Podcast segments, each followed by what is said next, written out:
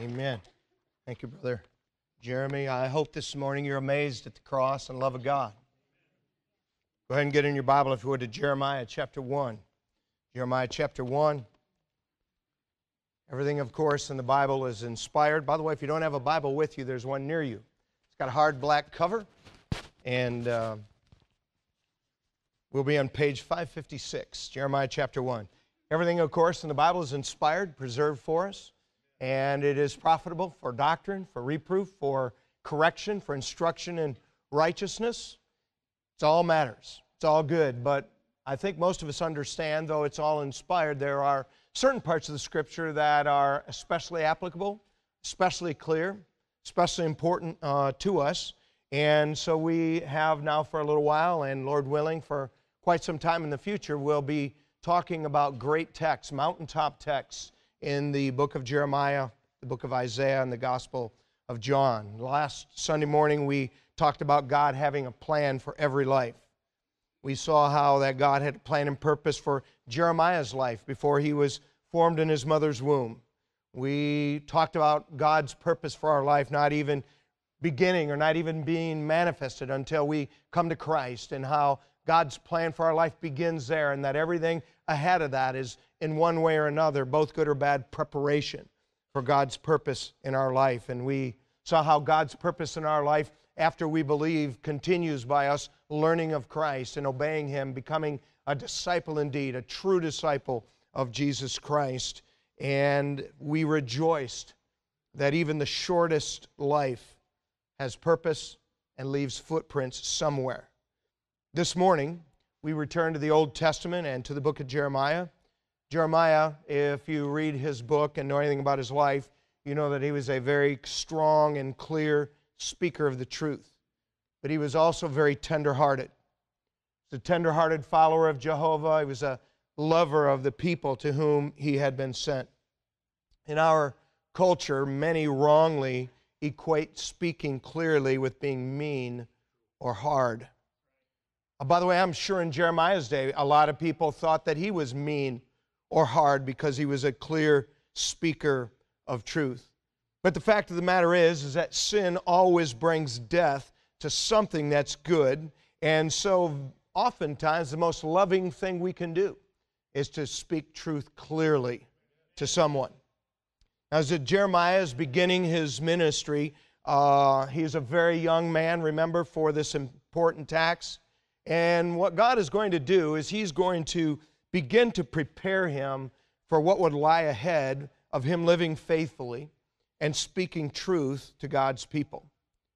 There's something in all of us that wants faithfulness to truth and doing what God considers the right.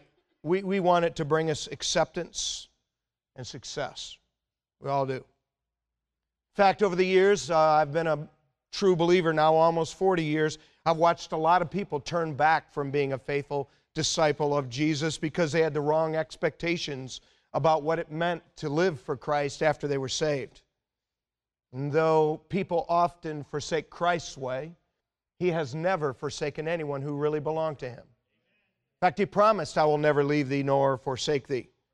Unfortunately, believers can and do turn back from being faithful disciples of Jesus. And when you think about Jeremiah's ministry, the first eight years of it would have been easier. He would have had the support, his message, his ministry of the good king, a man named Josiah, but there were about 40 years estimated between when Jeremiah began his ministry and when Jerusalem was destroyed. And though his ministry began in some kind of ease, the bigger part of his ministry, the last 32 years and however many years he had after Jerusalem was destroyed, they were very hard. Which brings up a good question. What should those who want to be faithful to the Lord Jesus, faithful to God's purpose in their life, what should they expect in this world? I mean, our fallen nature, we're inclined to the path of least resistance. That's why most of us take the easy way. I mean, think about how our culture has corrupted this natural uh, inclination of man. I mean, cheat codes that make you a great athlete or military soldier in a couple clicks of a button. of filters that make round shapes into hourglass shapes with just a click. Listen, this whole idea that uh, we are what our social media image is instead of who we really are, it hurts a lot of people because people love ease. Listen, it's easy to pretend to be something on Facebook or Twitter or uh, any of those other social media sites and have your home and your life be a mess. Does being faithful to Christ and biblical values, does always produce friends? Popularity, prosperity, a spouse as soon as you want one.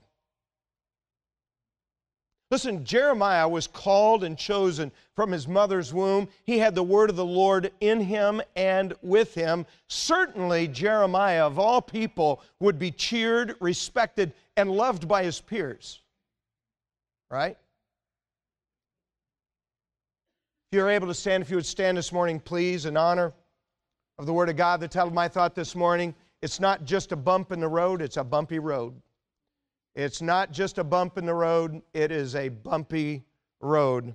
Jeremiah chapter 1, verse 14. Then the Lord said unto me, Out of the north an evil shall break forth upon all the inhabitants of the land. For lo, I will call all the families of the kingdoms of the north, saith the Lord, and they shall come, and they shall set every one his throne at the entering of the gates of Jerusalem, and against all the walls thereof round about, and against all the cities of Judah. Now I'll utter my judgments against them, touching all their wickedness, who have forsaken me, and have burned incense unto other gods, and worshipped the works of their own hands. Thou therefore gird up thy loins, and arise. Speak unto them all that I command thee. Be not dismayed at their faces, lest I confound thee before them. For behold, I have made thee this day a defenced city, an iron pillar, and brazen walls against the whole land, against the kings of Judah, against the princes thereof, against the priests thereof, and against the people of the land. And they shall fight against thee, but they shall not prevail against thee, for I am with thee, saith the Lord, to deliver thee.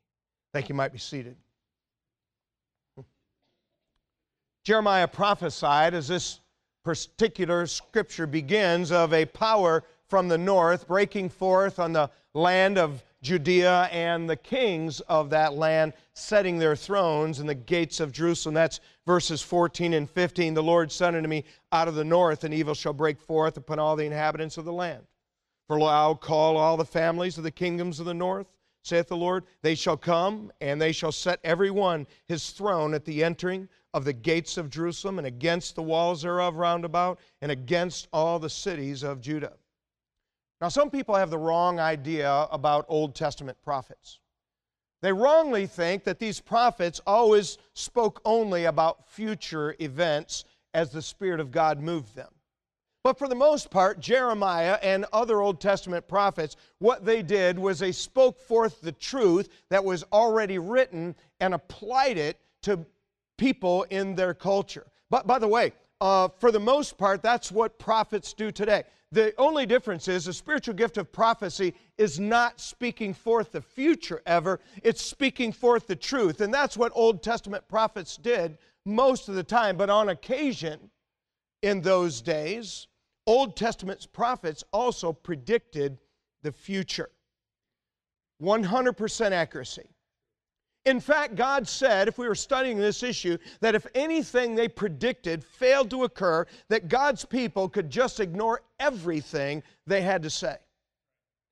By the way, people would have stopped listening to Benny Hinn decades ago if they would have stopped when his prophecies were not fulfilled. People would have left the Jehovah Witnesses decades ago when they predicted the return of Christ in 1914 and Armageddon in 1975.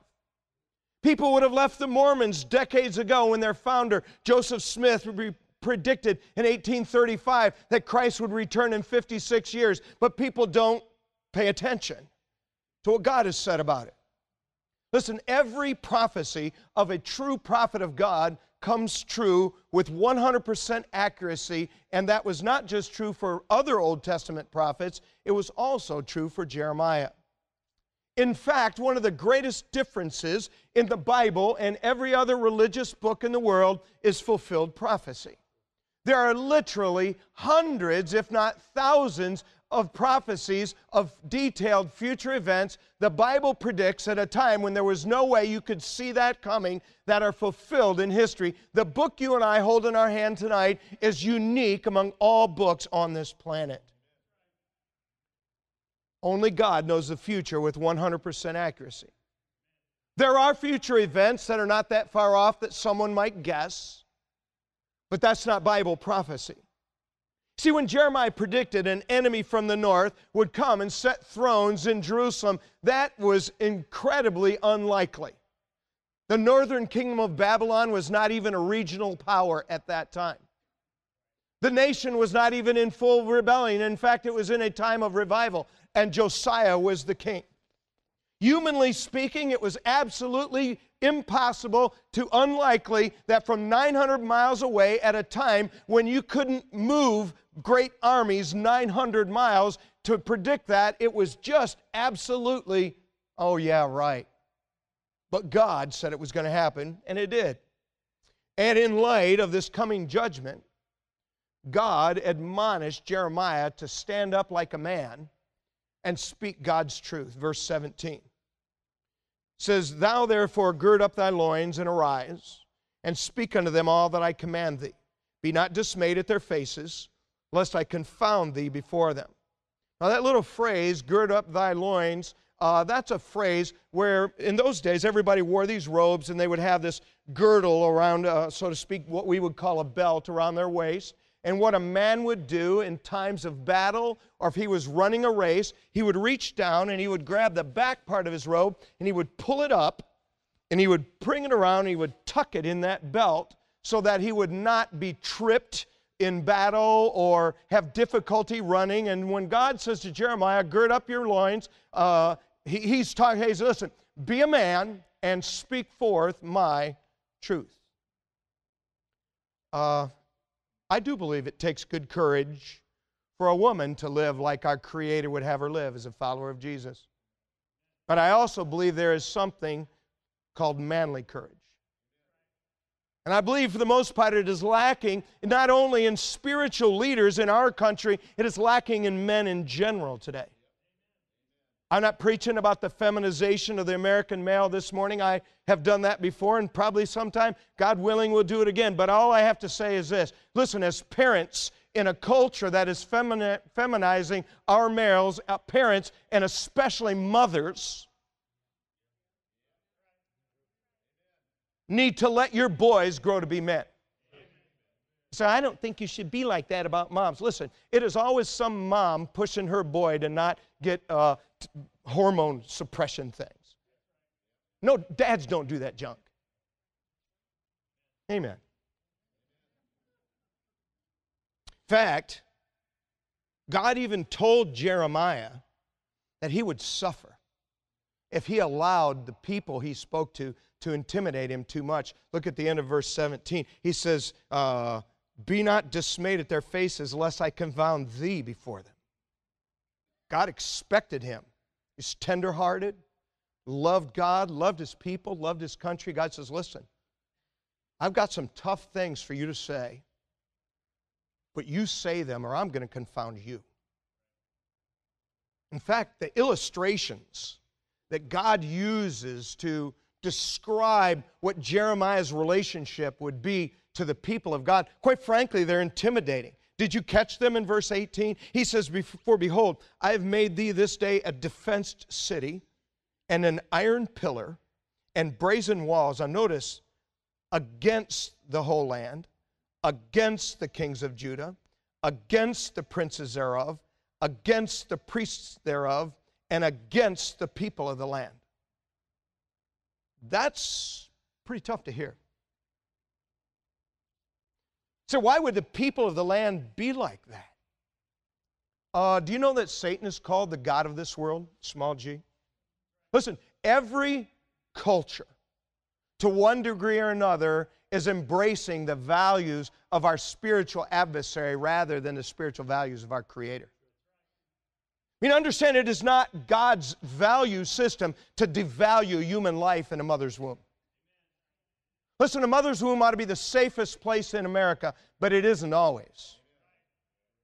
It is not God's value to ignore the church, to live immorally before marriage. It is not God's value to place promotion and wealth above Christ. It is not God's value to have people choose their own gender. Listen, have you ever thought this through? What are you going to do as a parent if your child decides to identify as a pirate? Are you going to look for a doctor to chop off half a leg and give him a peg? You're going to look for a doctor to chop off a hand and give him a hook. To pluck out an eye so that his eye patch is actually needed. After all, he's a pirate. Have you ever thought about just how silly that value is? I mean, think about how silly it is for a parent to give their child hormone suppression drugs or to let them have surgery to remove body parts at a time when they're not even allowed to have an aspirin without parental permission, and it's against the law for them to smoke or drink alcohol, but you can cut off your breasts. This is the messed up world in which we live. It is the God, small g of this world, that is dictating what's going on around us. And so, it should not be surprising to us that as the values of our world become increasingly crazy and ungodly, that you and I need to be defenced cities and iron pillars and brass walls against the ungodly behavior, whether it's in the White House or whether it's in our own house. So, well, it's my son. Great. You love them with all your heart, and you stand firmly against whatever they do that's wrong. See, to stand strong and be honored and promoted is one thing. But to stand and speak for God knowing that people are going to fight you, that's hard. Remember, God is He's preparing Jeremiah eh, eh, for his ministry. Last week we talked about him called and his purpose in life, and that's God, God is doing that here in verse 19. He says, And they shall fight against thee, but they shall not prevail against thee. For I am with thee, saith the Lord, to deliver thee. You know, thankfully, God was with Jeremiah. It's pretty sobering to realize that fulfilling God's purpose for his life, he would be against kings and against priests and against all the people. Pretty sobering to recognize that you being in the center of God's will and fulfilling your purpose would not bring promotion, it would rather bring conflict. Stuff to hear. By the way, I'm glad God has a purpose for each of our lives. I'm glad that as you and I find and fulfill God's purpose for our life, whatever that might be, it brings us great joy and satisfaction. But God is setting up expectations here for Jeremiah of how ministry and life would be. Our happiness is linked with our expectations. By the way, that's one of the reasons a lot of people forsake Christ. They're glad to hear of salvation by grace. They're glad to hear of God's gift offered to them. They're glad to hear of God's love for them. They're glad about all that, that if they humbly repent, that Christ would forgive them and come into their life. But they have no idea what God intends for their life. And they think it's going to be easy. Our expectations determine our happiness. Listen, if you are expecting uh, $75 from me and I give you 100, you're happy. If you're expecting $75 and I give you 50, you're unhappy. Our expectations have everything to do with how happy are and what God is doing for Jeremiah here and for us as he's trying to get him to have realistic expectations for what's going to happen in his life as he fulfills God's plan for his life. Do you know if you have wrong expectations in your life, you're setting yourself up to be disappointed? There's a lot of young people who you think, wow, you know what? Man, teen years is so hard. Man, I can't wait till I get to be an adult and it's easy. Hey, don't laugh. That's what I thought. So did you. Oh, man, I can't wait to get married. Man, marriage can be so easy. Yeah. I can tell you've tried it one day. So you see, our expectations, so, so often we abandon things that are good. Man, I can't wait till we have children. Man, it's going to be so easy to be a parent. yeah, clearly they're not 13 yet. Listen, our expectations have so much to do with how happy you are. And, and, and God, He's preparing Jeremiah. He says, Listen, I called you before I formed you in the womb. I'm going to put my word in you. I'm going to send you to my people. But in the middle of my will, you are going to be against everybody from the throne to the field. And you are going to fight with them, and they are going to fight with you, but I will be with you. From the beginning, God let Jeremiah know not just that he had a purpose, but that it would be difficult to fulfill. In 1997, uh, the FDA launched an investigation into the business practices of Nutrisource food executive Robert Lignon. Uh, there were a lot of customer complaints who said that they had gained weight eating his company's weight loss donuts. Here was his business plan. He purchased full calorie, full fat donuts from Chicago's Clover Hill Bakery for 25 cents. He repackaged them as low calorie, low fat, carbo coated donuts and sold them for a dollar. He labeled them as having three grams of fat and 135 calories, when in actually, even though he sold them at health food stores, uh, turns out they had 530 calories and 18 grams of fat. That's six times the fat he claimed, four times the calories and they caught him. Served 15 months in prison. You know what? It's not an easy message to hear that donuts have fat and calories. Especially if you're like me, and, and I hate to say this, but some at some point in time, literally every morning, I think, man, a donut would be great.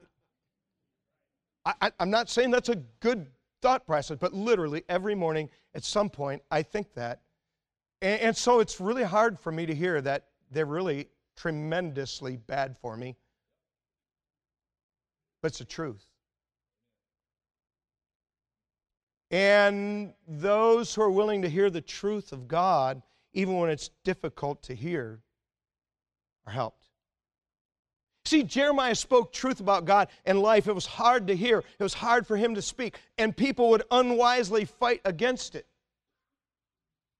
But speaking it and people fighting against it was all part of God's purpose for Jeremiah's life. In the center of God's will, it was hard. Did you hear me? Now, I, I know that there's places all over the place. They're selling people bill, bills of goods. It's like Robert Lignon's lie. Oh, if you have enough faith, if you're faithful enough, if you just always believe life is going to be easy, the problem's are going to go away, you'll never be sick, it's a lie. In the center of God's will, it was hard, but it was worth it. And what I'd like to do this morning for just a few moments is make some observations and applications of fulfilling our purpose being difficult at times. Please go first in your Bible to Titus chapter 3. Titus chapter 3. Say, Brother Wally, I don't like this message already. Honestly, I don't like the fact that life is hard. I really don't even like the fact that life is hard and even harder still when you make bad decisions and do dumb things. What I want is to make good decisions and good things and then life to be easy. But that's not the way it works. Here's number one Salvation is easy for us because Jesus paid it all. Salvation is easy for us because Jesus paid it all.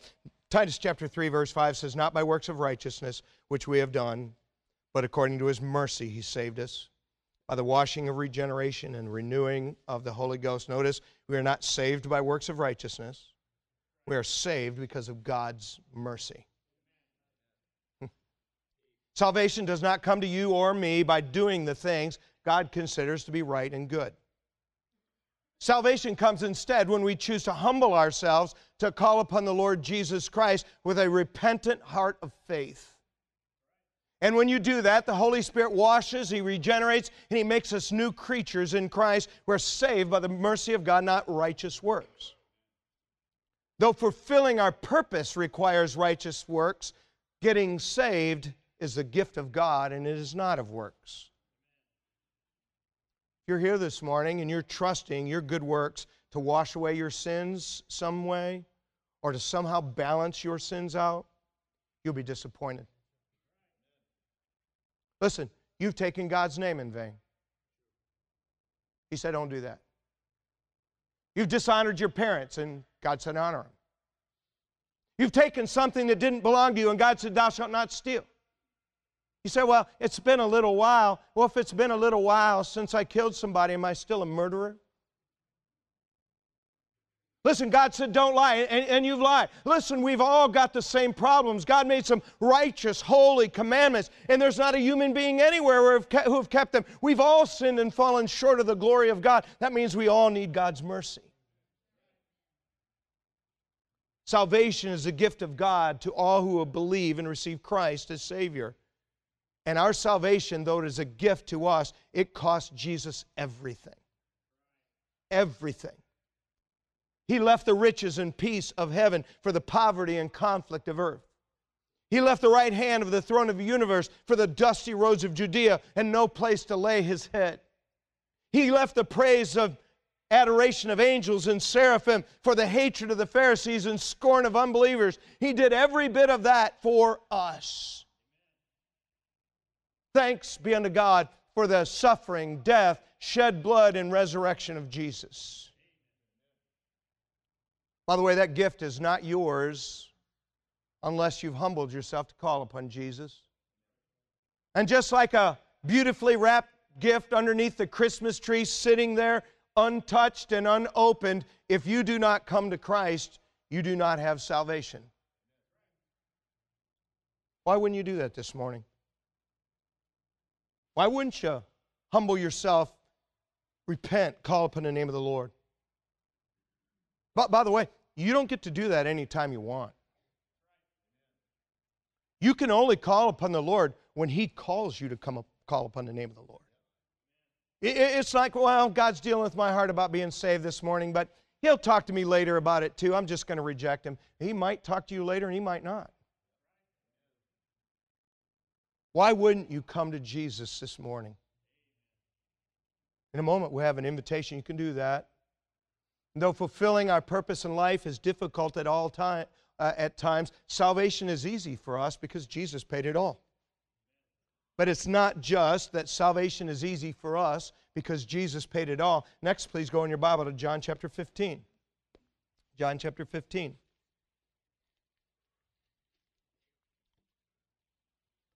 I don't understand anybody who would learn of the love of God for you and the sacrifice of Christ for you and the resurrection of Christ for you and God's offer of salvation and forgiveness and eternal life. I don't stand, understand anybody that says, nah, I'm not interested. I don't understand why anybody who would be unsure of where they would go when they die, whether, because everybody goes to heaven or hell, I, I don't understand why you just wouldn't get it settled. It's not just salvation is easy for us because Jesus paid it all. Here's number two faithfully fulfilling God's purpose will not be easy for us. It wasn't easy for Jesus or the apostles. Notice as Jesus, he's basically here doing the same thing for the 11 true apostles that God did for Jeremiah when he started his ministry. He's preparing them for what's going to happen when he leaves. And notice as he prepares them in John 15, verse 18, he says, If the world hate you, you know that it hated me before it hated you. If you were of the world, the world would love his own. But because you're not of the world, but I've chosen you out of the world, therefore the world hateth you. Remember the word that I said unto you The servant is not greater than his Lord. If they have persecuted me, they'll also persecute you. If they've kept my saying, they will keep yours also. Listen, we all want satisfaction without difficulty. We want prosperity the easy way. We want honor without hard labor. But when you and I believe in the Lord Jesus Christ, our fallen nature does not go away. I mean, what happens is God regenerates us and He gives us a new nature so that after we're saved, we have these two natures inside of us that are constantly in conflict. Listen, just because salvation is a free gift, it does not mean faithful discipleship is a free gift. Nor does it mean that faithful discipleship is easy. I don't think it was easy for them to hear listen, they've hated and persecuted me, they're going to hate and persecute you. He's just preparing them. You ever really thought about this? The world doesn't mind someone who claims to be a follower of Jesus who has the same moral values they do. But they despise someone who stands for higher morals. The world doesn't mind someone who claims to be a follower of Jesus who has the same view of Sunday that they have. But if you step up and say, listen, uh, Sunday is the Lord's Day, it's a priority to me, listen, they got some real issues with that. The world doesn't mind someone who claims to be a follower of Jesus who has the same view of eternal life that they do. Listen, but if you stand up and say, Listen, I believe Jesus of Nazareth is the only way to the Father, Jesus of Nazareth is the only Savior, and that ye must be born again if you will live forever, you stand up and say that. Listen, the world has no love for you whatsoever. Listen, but if you are saved this morning, you are called to be a brass wall and a defenced city for biblical values and biblical priorities in this world and in the circle of your life. Hear me. Your family and your friends need you to be this.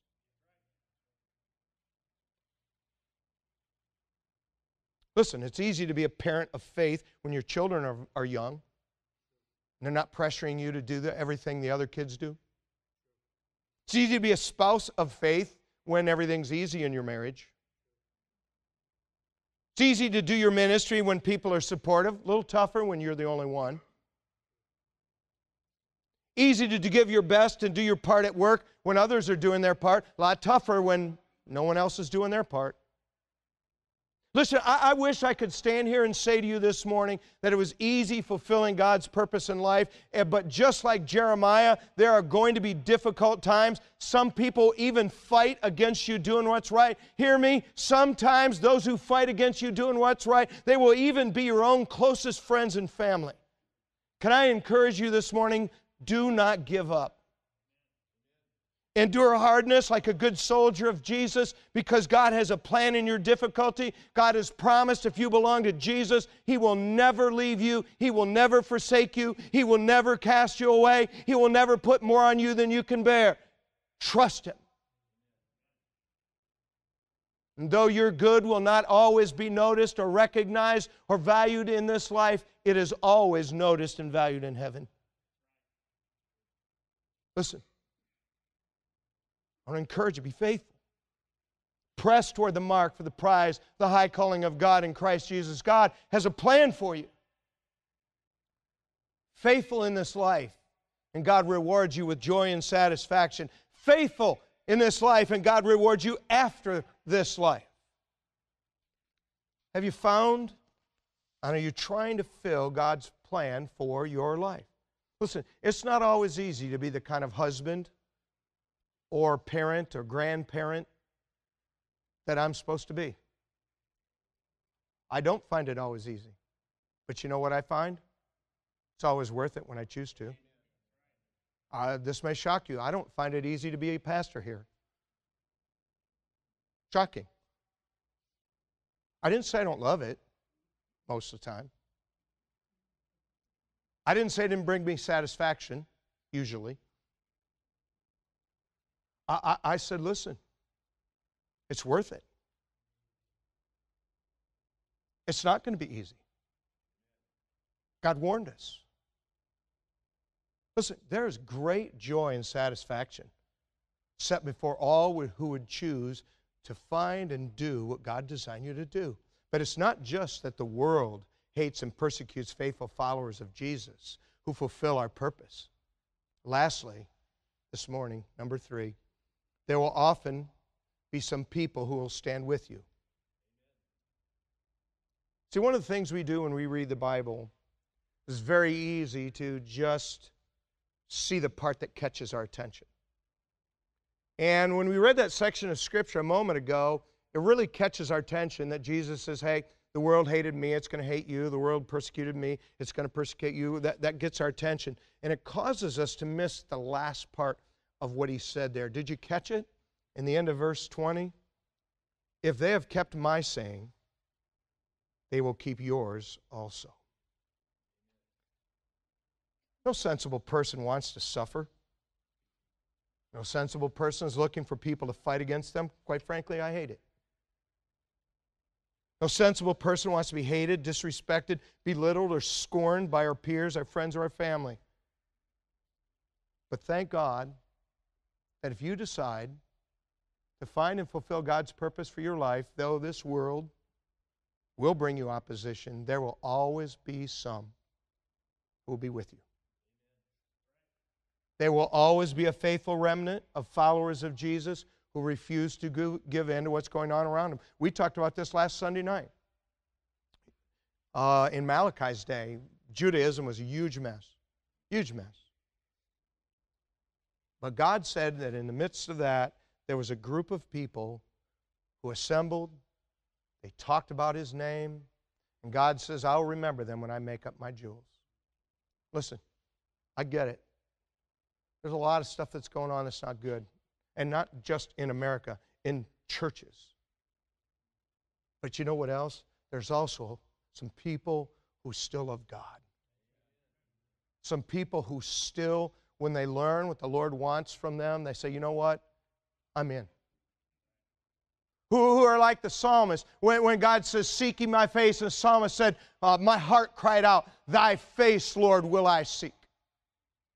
Listen, what you're doing this morning is one of the best things you will ever do in the, in the midst of a world that has no use for our values, no use for our Savior, no use for the biblical message. You are with a bunch of people who say, you know what? Me too.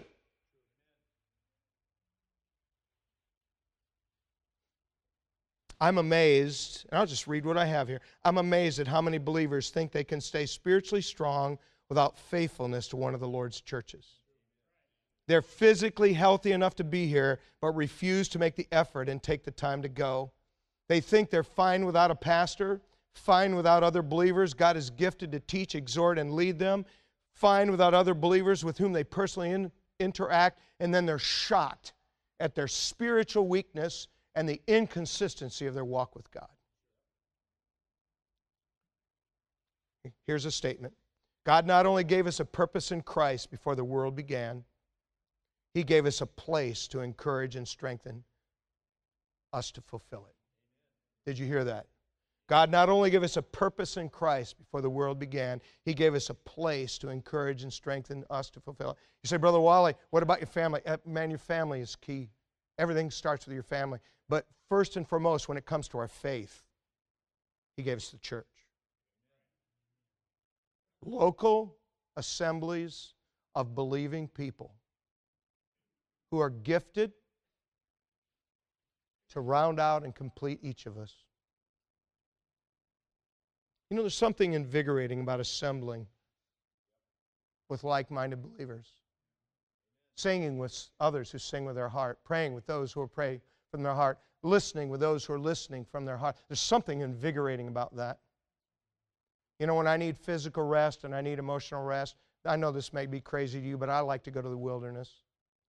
I love to go to the Upper Peninsula of Michigan. The lakes are clear, the fish are dumb. I do my best fishing when the fish are dumber.